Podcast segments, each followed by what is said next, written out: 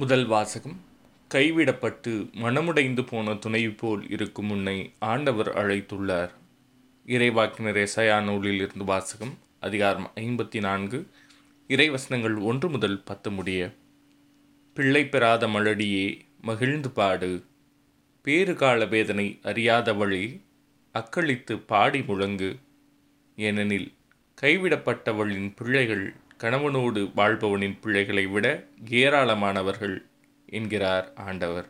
உன் கூடாரத்தின் இடத்தை விரிவாக்கு உன் குடியிருப்புகளின் தொங்கு திரைகளை பரப்பிவிடு உன் கயிறுகளை தாராளமாய் நீட்டிவிடு உன் முளைகளை உறுதிப்படுத்து வலப்புறமும் இடப்புறமும் நீ விரிந்து பரவுவாய் உன் வழிமரபினர் வேற்று நாடுகளை உடைமையாக்கிக் கொள்வர். பாழடைந்து கிடக்கும் நகர்களிலும் அவர்கள் குடியேற்றப்படுவர். அஞ்சாதே நீ அவமானத்திற்கு உள்ளாக மாட்டாய். வெட்கி நாணாதே இனி நீ இழிவாக நடத்தப்பட மாட்டாய். உன் இளமையின் மானக்கேட்டை நீ மறந்து விடுவாய். உன் கைமையின் இழிநிலையை நீ நினைக்க மாட்டாய். ஏனெனில் உன்னை உருவாக்கியவரே உன் கணவர். படைகளின் ஆண்டவர் என்பது அவர்தம் பெயராம். இஸ்ரேலின் தூயவரே உன் மீட்பர். உலக முழுமைக்கும் கடவுள் என அவர் அழைக்கப்படுகின்றார். ஏனெனில் கைவிடப்பட்டு மனமுடைந்து போன துணைவி போலும் தள்ளப்பட்ட இளம் மனைவி போலும் இருக்கும் உன்னை ஆண்டவர் அழைத்துள்ளார் என்கிறார் உன் கடவுள். நொடிப்பொழுதே நான் உன்னை கைவிட்டேன். ஆயினும் பேரிரக்கத்தால் உன்னை மீண்டும் ஏற்றுக்கொள்வேன். பொங்கியெழும் சீற்றத்தால் இமைப்பொழுதே என் முகத்தை உனக்கு மறைத்தேன். ஆயினும் என்றுமுள்ள பேரன்பால் உனக்கு இரக்கம் காட்டுவேன் என்கிறார் ஆண்டவர். எனக்கு இது நோவாவின் நாள்களில் நடந்தது போல் உள்ளது.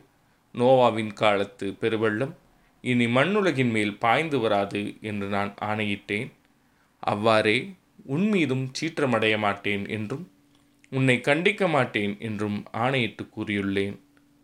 மழைகள் நிலை சாயினும் குன்றுகள் இடம்பெயரினும் உன் மீது நான் கொண்ட பேரன்போ நிலை சாயாது. என் சமாதான உடன்படிக்கையோ அசைவுறாது என்கிறார் உனக்கு இரக்கம் காட்டும் ஆண்டவர். இது ஆண்டவரின் அருள்வாக்கு. இறைவா உமக்கு நன்றி. நற்செய்தி வாசகம். திருமுழுக்கு யோவான் ஆண்டவர் வழியை ஆயத்தம் செய்யும் தூதர். லூக்கா எழுதிய தூய நற்செய்தியிலிருந்து வாசகம். அதிகாரம் ஏழு இறைவசனங்கள் இருபத்தி நான்கு முதல் முப்பது முடிய. யோவானிடமிருந்து வந்த தூதர்கள் திரும்பிச் சென்ற பிறகு இயேசு மக்கள் கூட்டத்திடம் யோவானை பற்றி பேசத் தொடங்கினார். நீங்கள் எதை பார்க்க பாலை நிலத்திற்கு போனீர்கள்? காற்றினால் அசையும் நாணலையா? இழுகையில் யாரை பார்க்க போனீர்கள்? மெல்லிய ஆடை அணிந்த ஒரு மனிதரையா? பளிச்சிடும் ஆடை அணிந்து செல்வ சிலைப்பில் வாழ்வோர் அரச மாளிகைகளில் அல்லவா இருக்கின்றனர்? பின்னர் யாரைத்தான் பார்க்க போனீர்கள்? இறைவாக்கினரையா? ஆம் இறைவாக்கினரை விட மேலானவரையே என நான் உங்களுக்கு சொல்கிறேன். இதோ என் தூதனை உமக்கு முன் அனுப்புகிறேன்.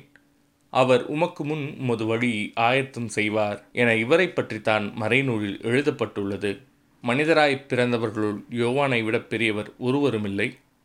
ஆயினும் இரையாட்சிக்கு உட்பட்டோருள் மிகச் சிறியவரும் அவர் என்னும் பெரியவரே என நான் உங்களுக்கு சொல்கிறேன்.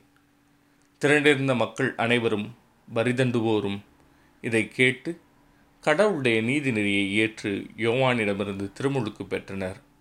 ஆனால் பரிசெயரும் திருச்சட்ட அறிஞரும் அவர் கொடுத்த திருமுழுக்கை பெறாது தங்களுக்கென்று கடவுள் வகுத்திருந்த திட்டத்தை புறக்கணித்தார்கள்.